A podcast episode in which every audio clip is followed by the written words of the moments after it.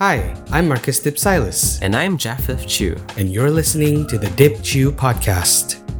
On the Dip Chew podcast, we host honest conversations about faith and church. We also speak to guests from around the world and explore what it means to follow Jesus. We're excited to be on this journey of listening and learning. And we hope that you are too.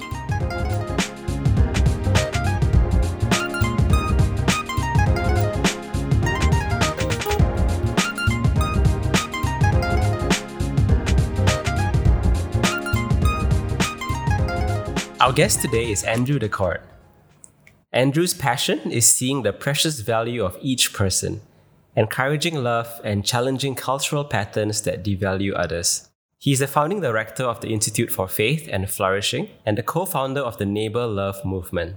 He holds a PhD in ethics from the University of Chicago and has lectured in ethics, theology, and Ethiopian studies at Wheaton College, the Ethiopian Graduate School of Theology, the University of Bonn, and the American Theological Initiative. He is the author of Bonhoeffer's New Beginning, Ethics After Devastation, and the teacher of the video course Neighbor Love, a revolutionary idea that could save our world. Andrew and his wife Lily live and work in Addis Ababa, Ethiopia. You know what I find fascinating? I find fascinating that so many of the people we've talked to have a connection with Bonhoeffer. That is interesting, yes. And I remember sitting in your car with Lauren and just listening to podcasts. About Prof- Bonhoeffer. I think it was professors um, having coffee. Coff- co- professors in room having yeah. coffee. yeah, talking about Bonhoeffer, right? Before we go into the conversation, I, I was really excited to talk with Andrew because um, I follow him on Facebook. I don't really know how I came to follow him on Facebook, but it was during the time of George, George Floyd's um, murder and, and, and the protests that were going on. And he wrote some stuff that I found so deeply resonating. Um, so I added him on Facebook and then started a conversation with him at some point. And just to see some of the stuff he writes, man, it just convicts me to love better. And I believe like that was what we were feeling as he was talking about neighbor love, right? There was this like, oh, like why don't we get it? Why can't we get it? We can. That's the thing, we can. So, you know, it's not that we think it's impossible, it's think we think it's possible. So then the frustration changes from like, ah, it's an impossible standard to why the heck don't we do this already? You know, like it's just this sense of like we can and we have the potential to love full heartedly with all of our being and to see that transform our world. And so, without any further ado, here is today's conversation. Let's go.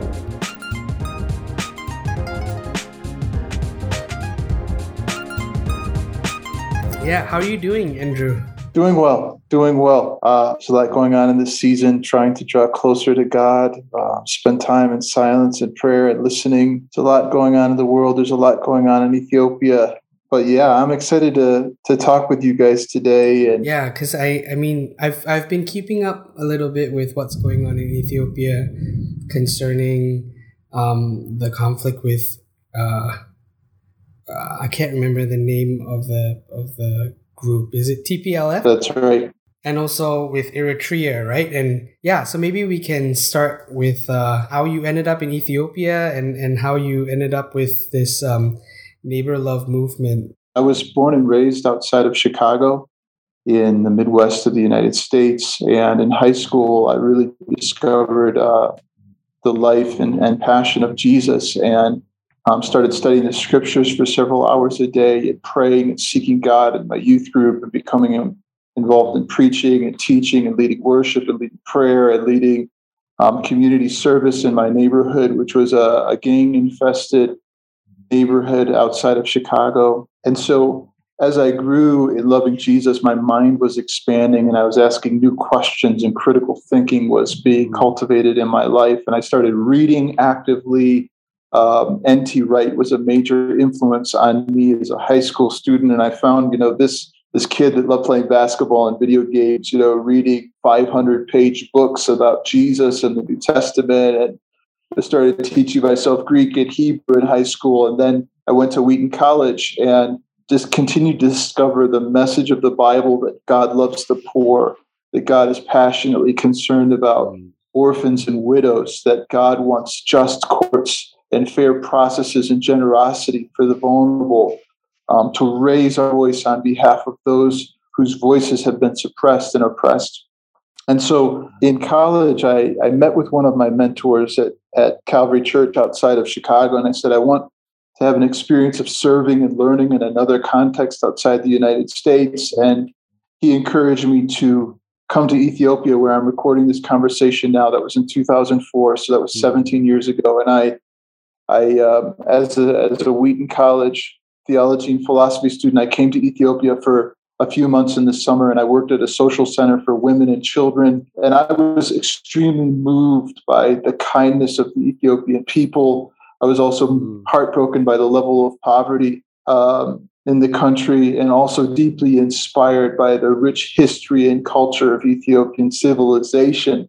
Uh, one of the oldest countries in the world, one of the great ancient civilizations, and also one of the oldest continuous Christian churches in the world. Uh, so the combination of human relationship, rich Christian history, social problems really captured my heart and for the last 17 years, I mean, I've lived half of my life in the United States and half of my life in Ethiopia. Um, so that relationship was really deepened through becoming a pastor in Ethiopia at a growing local church.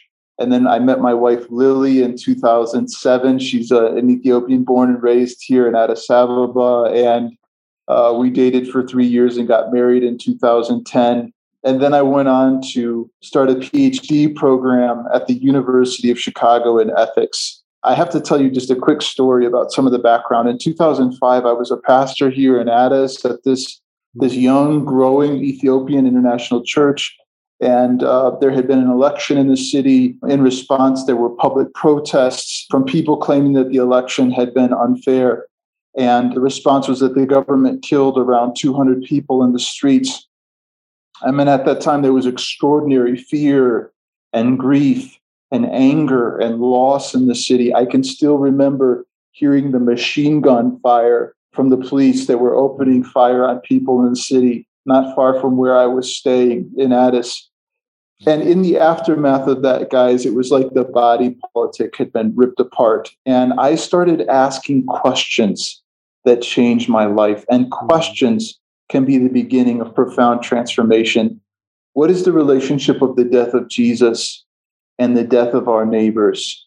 What is the relationship of the blood of Jesus and the blood of Jesus that flows in our streets? What's the relationship between claiming a life changing relationship with Jesus as Lord and the political order and justice in society? And those questions really drove me into asking what has the Christian faith said about justice, public life, being a member of a flourishing community throughout the century. So I went to the University of Chicago and I spent several years searching the Christian tradition from the time of Jesus until really today, from philosophical, political, mm. theological perspectives.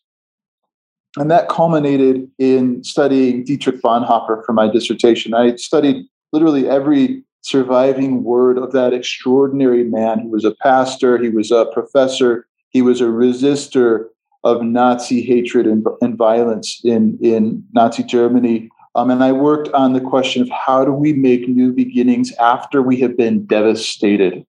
How do we start over and experience healing as Christians after we become deeply confused and compromised in our relationships with one another? Mm-hmm. I'm a Christian who loves Jesus, who loves the scriptures, who loves people, and who believes that we are called to cross boundaries uh, boundaries of culture, boundaries of geography, but also boundaries of politics and religion to build relationships. And for me, this really comes down to obedience to the command of Jesus to love God, which is the ultimate mm. boundary crossing between God and humanity, yeah. um, and to love our neighbor as ourselves across every boundary of culture, ethnicity, religion, politics.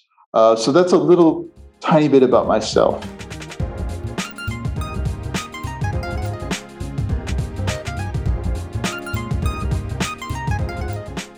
It's interesting to me. You mentioned that you dove into the Word of God, you taught yourself Greek and Hebrew, and then you came to this place where you saw the concern that God has for the widow, the orphan, the fatherless, um, the poor, the disenfranchised in our world. That's not a common place that people who delve into the Greek and Hebrew end up. I mean, we both went to Bible school. I went to a, a more uh, a, traditional conservative Bible school. Japheth went to IHOP University. In my school, in the setting that I was in, those who were very interested in Greek and Hebrew kind of stayed in the scriptures and it never really transcended into a, a practical concern for the poor, for the disenfranchised.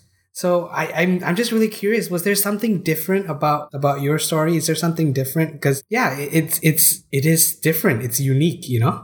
I think from the very beginning of my study of the Bible, there was this sense that the Bible is not the object of our attention. The Bible is more of a window or a lens through which we look to see the heart of God, to see our neighbor, to see our society. Uh, if you look at the teachings of the Hebrew prophets, the teachings of John the Baptist, the teachings of Jesus, they are not obsessing about scripture, but they are using scripture as a lens mm. to look at their society and to build living, flourishing, just relationships with other people. So I think that this this sense that the Bible is living and active, and it's not meant to be the object of our attention, but it's meant to be the lens of our attention, was extremely important to me. I had a professor at Wheaton College who told me the Bible is not a lock, it's a key. It's not meant to close things down and imprison things, it's meant to open things up and liberate mm. things. And so when I read Genesis 1 and it tells me that literally everything that I can see, especially people, has been made by God how can my eyes not open up in new ways when Genesis 4 tells me that my relationship with my brother is fundamentally uh, defining my relationship with God, and that when I do violence, it cries out to God. How can it not change the way that I look at other people? I mean, I remember reading the Hebrew text in Genesis 4 and seeing how it expresses that the, the ground is literally crying out as it absorbs the blood of, of Abel. And I was so struck by that imagery that the world is morally alive with God's desire for justice. But especially when we read about Jesus and he is traveling and meeting women and children and marginalized people and sick people and foreigners and religious leaders and he's having conversations about the meaning of loving God and loving loving the neighbor in the ordinary places of life how can it remain trapped in the Bible? It's it's about how we live. So yeah, from the beginning, the Bible was a call to be in and for the world for me, not a call to be mm. trapped in kind of scholarly knowledge or kind of religious identity. It was always this kind of push into these adventurous, risky relationships with God, people, and, and creation itself. That's such a it's a refreshing and fascinating take on on scripture. I mean, you know, what I'm hearing you say is that scripture should be the lens by which we, we look at our world. But unfortunately, most of us, even ourselves, Christians, we use the lens of our world to look at scripture right? We're weighed down by our cultural perspectives, our cultural baggage that sometimes we don't even want to admit that it's culture, right? We, we, we prescribe a one way prescription of what an ethics of engagement or an ethics of living should be without recognizing that it's cultural. But what I'm hearing you say is it should be the, the opposite. It, it should very much be scripture is the lens that we see our world in. Absolutely, Marcus. And if I could just add one thing Jesus said that all of Scripture hangs on the love of God and the love of neighbor. Hmm. This is powerful. Jesus is saying if reading the Bible doesn't lead you out of yourself and into the love of God and into the love of your neighbor, hmm. the Bible falls apart and you have completely missed the mm-hmm. point. Yeah. And of course, we know that Jesus defined the neighbor in Luke 10 as the Samaritan. And who mm-hmm. was the Samaritan? The Samaritan was the ethnic other or the ethnic outsider.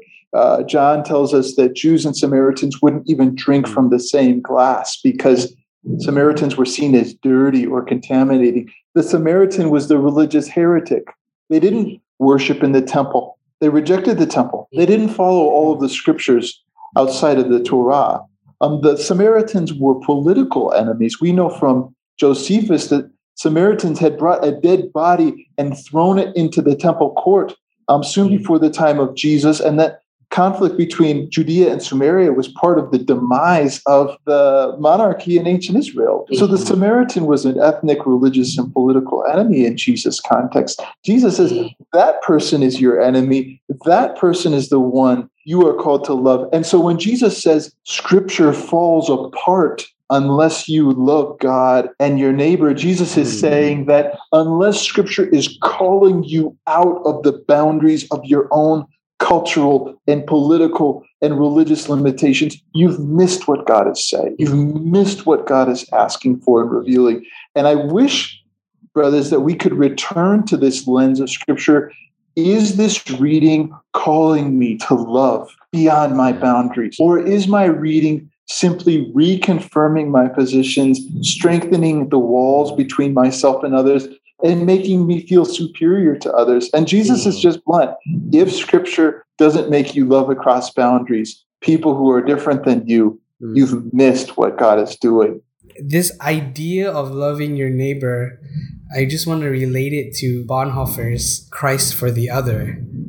Because in a time when Nazism was about German nationalism, the, the folk first. Here was Bonhoeffer talking about availing yourself for another, right? Essentially, I think that's how he sees the kenosis. Jesus emptying himself is emptying himself for the sake of the other, if if if I'm interpreting his writings correctly. And that's the hard work, isn't it? Because it's so much easier to uh, I call it drive-by evangelism, where you yell at someone that they're going to hell if they don't repent and follow Jesus. And then to think that we've done the work of the gospel, as you mentioned, the Samaritans were in effect political and and religious enemies of the Jewish people. And yet in, in First John we read that the ultimate test is still love. It's all making this connection that that it's it, you know the Christian life is so much more than finding salvation and and and our in our conversation with um, uh, the the South African theologian and ethicist, um, he's from a Methodist background, and he talked about some of the lesser known writings of John Wesley, and one of it includes um, social holiness. This idea that personal holiness is not complete until it's lived out in a social setting. It's not like we don't have these teachings, right? they're there you know like we can read and study but but somehow like jesus said we we miss the point right it falls apart because either we love god and love ourselves and not our neighbor or we love ourselves and we love our neighbors and not god or we love ourselves right? It's rarely love god and your neighbor as yourself as as is how jesus put it right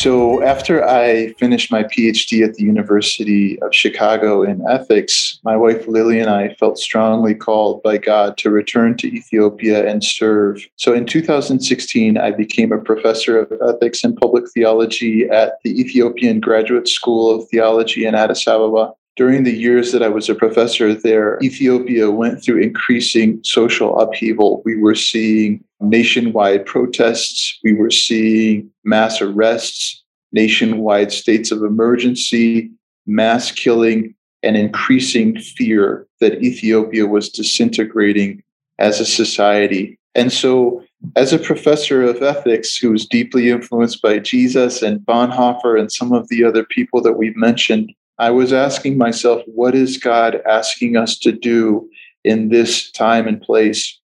And my dear friend and co founder, Dr. Tekalign Nega, and I got together and we're talking and praying, and we, we came to this interpretation of conflict in Ethiopia. We saw the root of the conflict as othering. and we see othering as Mm. as seeing people as unrelated or less than ourselves. Wow. Um, and this othering was really taking place across ethnic, religious, and political lines. Um, if you were different, you were increasingly seen as a stranger or enemy. And we believe that the way we see others defines our relationships, Mm. and our relationships define the quality of our society. And so, as this othering was surging and intensifying in Ethiopia, it was no surprise that we were seeing increasing with conflict, killing, and fear of civil war and genocide. And so we went back into the deep resources of our spiritual uh, traditions and we said, what if we learned again to see the other as our neighbor, not as a stranger, not as an enemy, but someone who is connected to us and has precious value simply because they exist? And the powerful thing is that neighbor love is at the center of the religious traditions that inspire 98% of the Ethiopian people. So Ethiopia is in the Horn of Africa. It has over 110 million people. As I mentioned, it's got some of the most ancient Christianity and Islam in the world. And at the center of Jewish and Christian and Islamic traditions in Ethiopia is this vision to see and treat the other as a neighbor. And um, we were we were Dr. Tekalign and I were traveling in Ethiopia and doing some teaching. And in 2018, we were in the far east of the country in a in uh, near the Somalian border, um, speaking at City Hall to a group of a few hundred high school students. And I was teaching about why we should love our enemies and see even our enemies as a neighbor. And I'll never forget, guys, that after that speaking event, a young Muslim high school student came up to me named Ferdosa and she said, Dr. Andrew, no one has ever told me to love my enemies before today. Wow. But starting today, I'll love my enemies and I'll teach others to love their enemies. And Tekalign and I thought, how many Ferdosas are there throughout Ethiopia that are waiting to be inspired and called to a message to see the other person as your neighbor? And this was Mm. happening at a time where there was um, increasing ethnic cleansing and displacement happening in Ethiopia. And so um, we started asking this question how can we inspire young Ethiopians to see and treat the other Mm. as a neighbor across boundaries of ethnicity, religion, and politics? Um, and, and this is rooted in the Amharic word balanjera. Uh, balanjera it literally means someone that you would eat food with. Um, injera is the daily bread that most Ethiopians eat um, every single day. Um, in the Lord's Prayer, when it Yeah. says daily Mm. bread, Yeah. Um, it says in Amharic, give us this day our daily injera. Um, and the yay at the end of balanjera, yay is an ex- uh, the possessive that expresses affection, my neighbor, the person that I am happy to eat with. And so we were, it was really a, a kind of dream of how can we move from raising our hands against one another and at displacing and attacking and killing one another to putting our hands in the same plate and breaking bread and eating with one another with a sense of affection. Mm. So the neighbor love movement or Balanjeriye started by designing a covenant that we invite young people to commit to. Let me tell you it really quickly. It says, Today I covenant to love my neighbor as myself. Every woman, man, and child is my neighbor across every boundary and identity. I choose to see and treat my neighbor with value, respect, Mm. and practical compassion. Today I say yes. I am an ambassador of neighbor love. So, this is the covenant that we ask people to commit to. And then we have seven practices rooted in our bodies that we call people to embody uh, as the fulfillment of this covenant. So, it starts with our eyes. I choose to literally see you as my neighbor rather than a stranger or enemy. I won't overlook you. With my mouth, I Mm. choose to speak to you with truth and respect and kindness.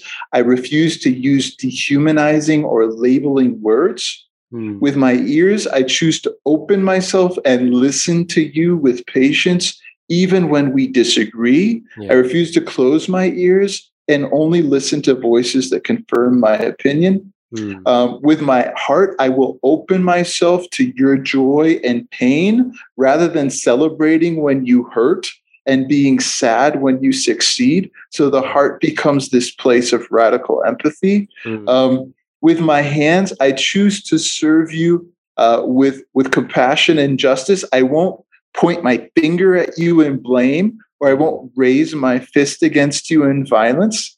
Mm. And with my feet, I will move closer to people who are different than me and walk with people outside of my social circle. And I love this one, guys, literally stepping out of your own community to say, who can I walk with that may be different than me, that may disagree with me, yeah. that may have a different point of view? And then finally, we talk about using the brain as a practice of neighbor love. I will integrate what I believe with how I live because we know that lots of us have lots of beliefs, but our bodily behavior is mm. so different. Yeah. Um, so we're calling for a reintegration. So we start with this basic commitment to love the neighbor, and then we say, how do we do it? Start with your body. You don't need mm. money, internet, technology. Yeah. Start with your body. How do we see? How do we listen? How do we speak? How do we feel? Who are we walking with? Let your body be the birthplace hmm. of the neighbor love movement. And we spread this covenant and these practices um, through lots of networking. We have built relationships with religious leaders, political leaders, mm. cultural leaders, homeless children, uh, ordinary men, youth, women. Mm. Um, we spread this movement through a social media campaign. We're on Facebook, Telegram, Instagram, YouTube. As you know, uh, social media is so powerful for youth. Um, and right now, social media is spreading a lot of hate speech mm-hmm. and calls for violence in Ethiopia. So we're trying to provide an alternative daily message mm. that is calling us to see and treat the other person as precious. We post content that's Christian, that's Muslim, that's non religious and purely democratic. We are crossing boundaries to say this is our shared covenant to love the other as our neighbor. Uh, we do lots of events here in Addis Ababa at universities, at churches, at social uh, civil society organizations, with government platforms, with non-government platforms. So the neighbor love movement is trying to spread this vision. The other isn't your enemy. Mm, yeah. The other is your precious neighbor.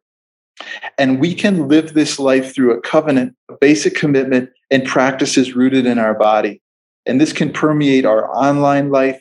It can permeate our interactions in daily life, in our mm. professional and vocational life. So, as you can see, guys, I'm really, really fired up yeah. about what would happen in Ethiopia, mm. in the United States, in Southeast Asia, if we changed how we see others. And again, this takes me to that thesis. The way we see others defines our relationships, and our relationships define the quality of our society.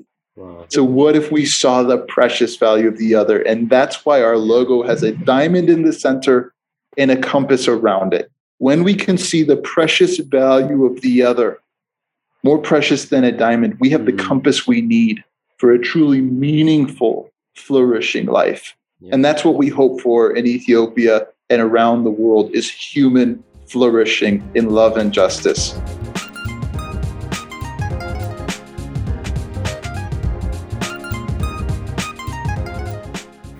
That is so so good.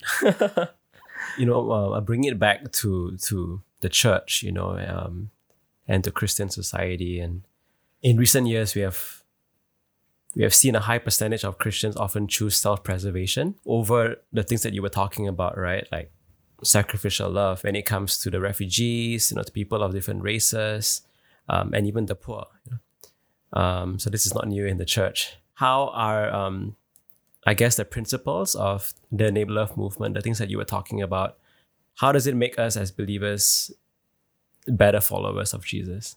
Yes, yes, it's such an important question. Uh, you're right. Followers of Jesus can easily be conformed to culture. Mm. And culture is often defined by the principle of self preservation. How can we increase our power? How hmm. can we increase our wealth? Uh, how can we increase uh, the superiority of our identity, which is often through religious, political, historical symbols, heroes, traditions. Paul said, Do not be conformed to the patterns of this world, but be transformed by the renewing of your mind. Mm. And so he is alerting us there that we are all tempted to be conformed, shaped, molded according to the patterns of this world. And we have this countercultural, even revolutionary call to a renewed mind, Mm. an enlivened mind, an illuminated and enlightened mind that is breaking through the boundaries of what culture offers us. I think the neighbor love movement helps us be renewed in a few ways. First, Mm. it gives us a reminder.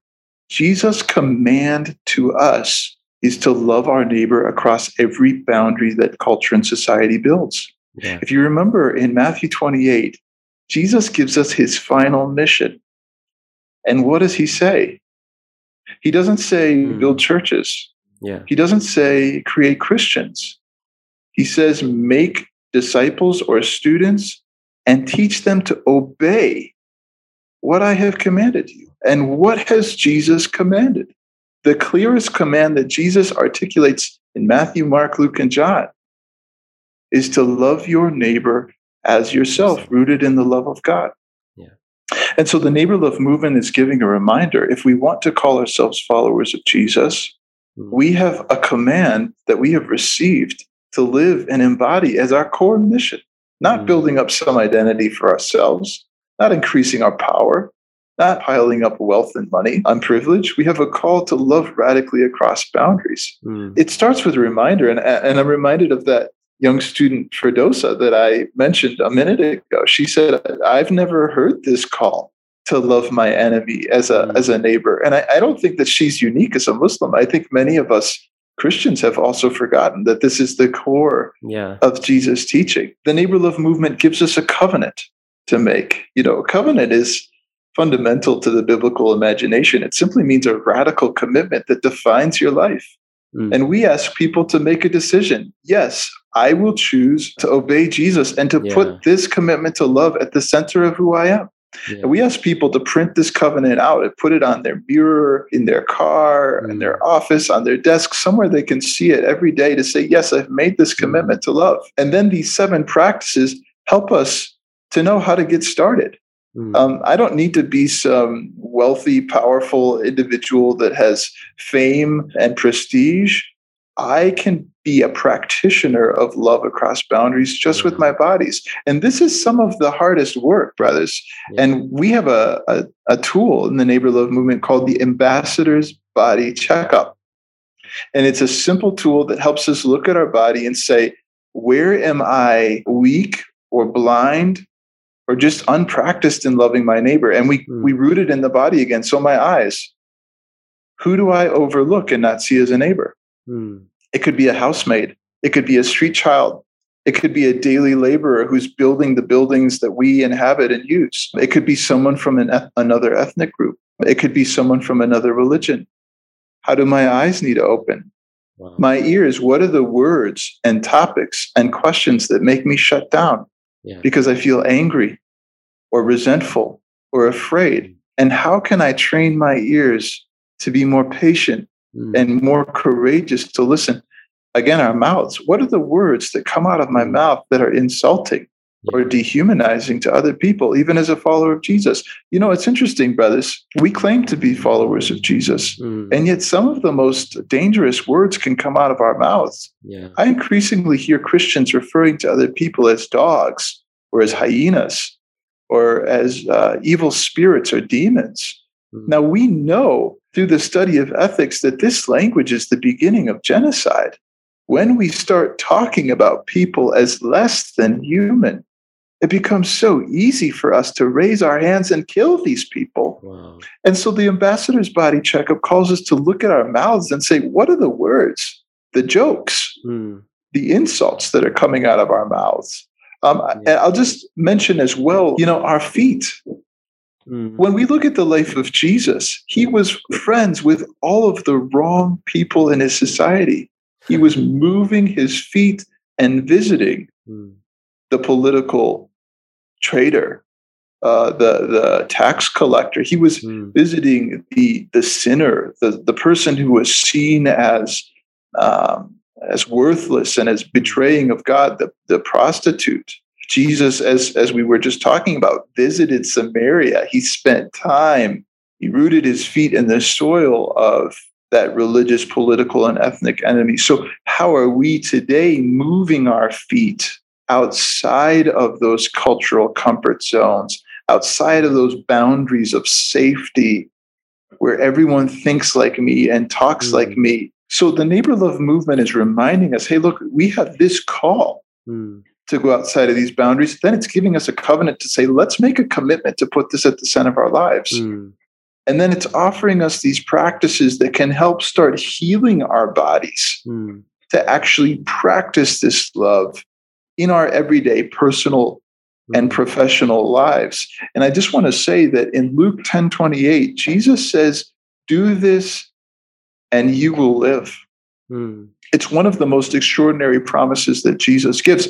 Wow. Um, Jesus says, when you love God and when you love the neighbor across every boundary, your life will come alive and it will have a quality of life that will never die. And we want to invite people into this to say, let's not just have a religious identity, let's enter into this quality of life that is truly alive. I love how practical it is, you know, like, you know, the biggest question that people always ask when it comes to how do we love our neighbor is how do we love our neighbor, right? Like, just really down to earth, really on a practical basis, how do we do it?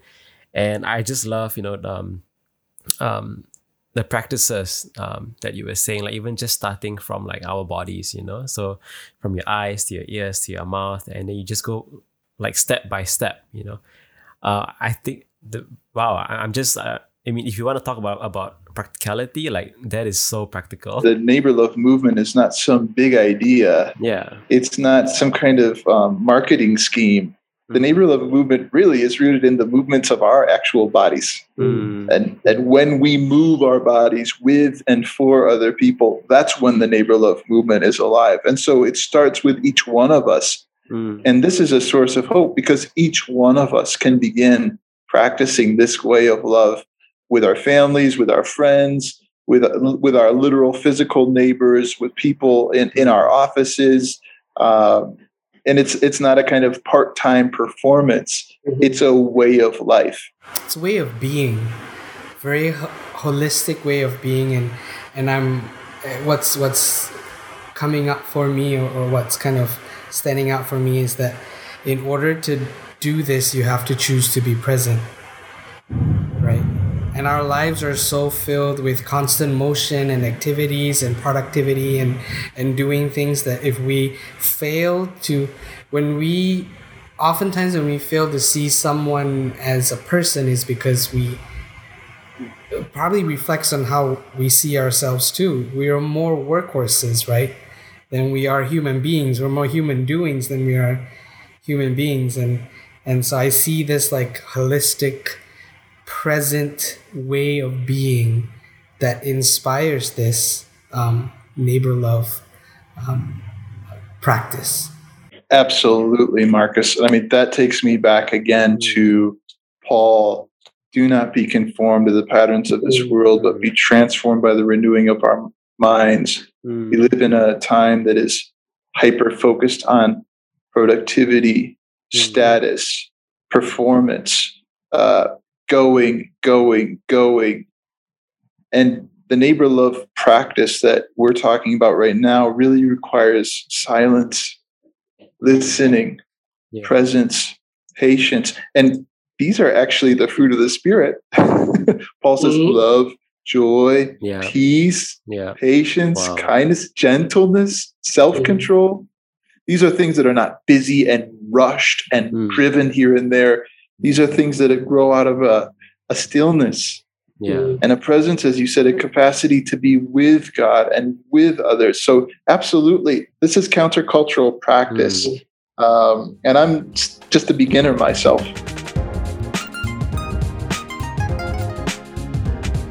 Thanks for tuning into the Did You podcast.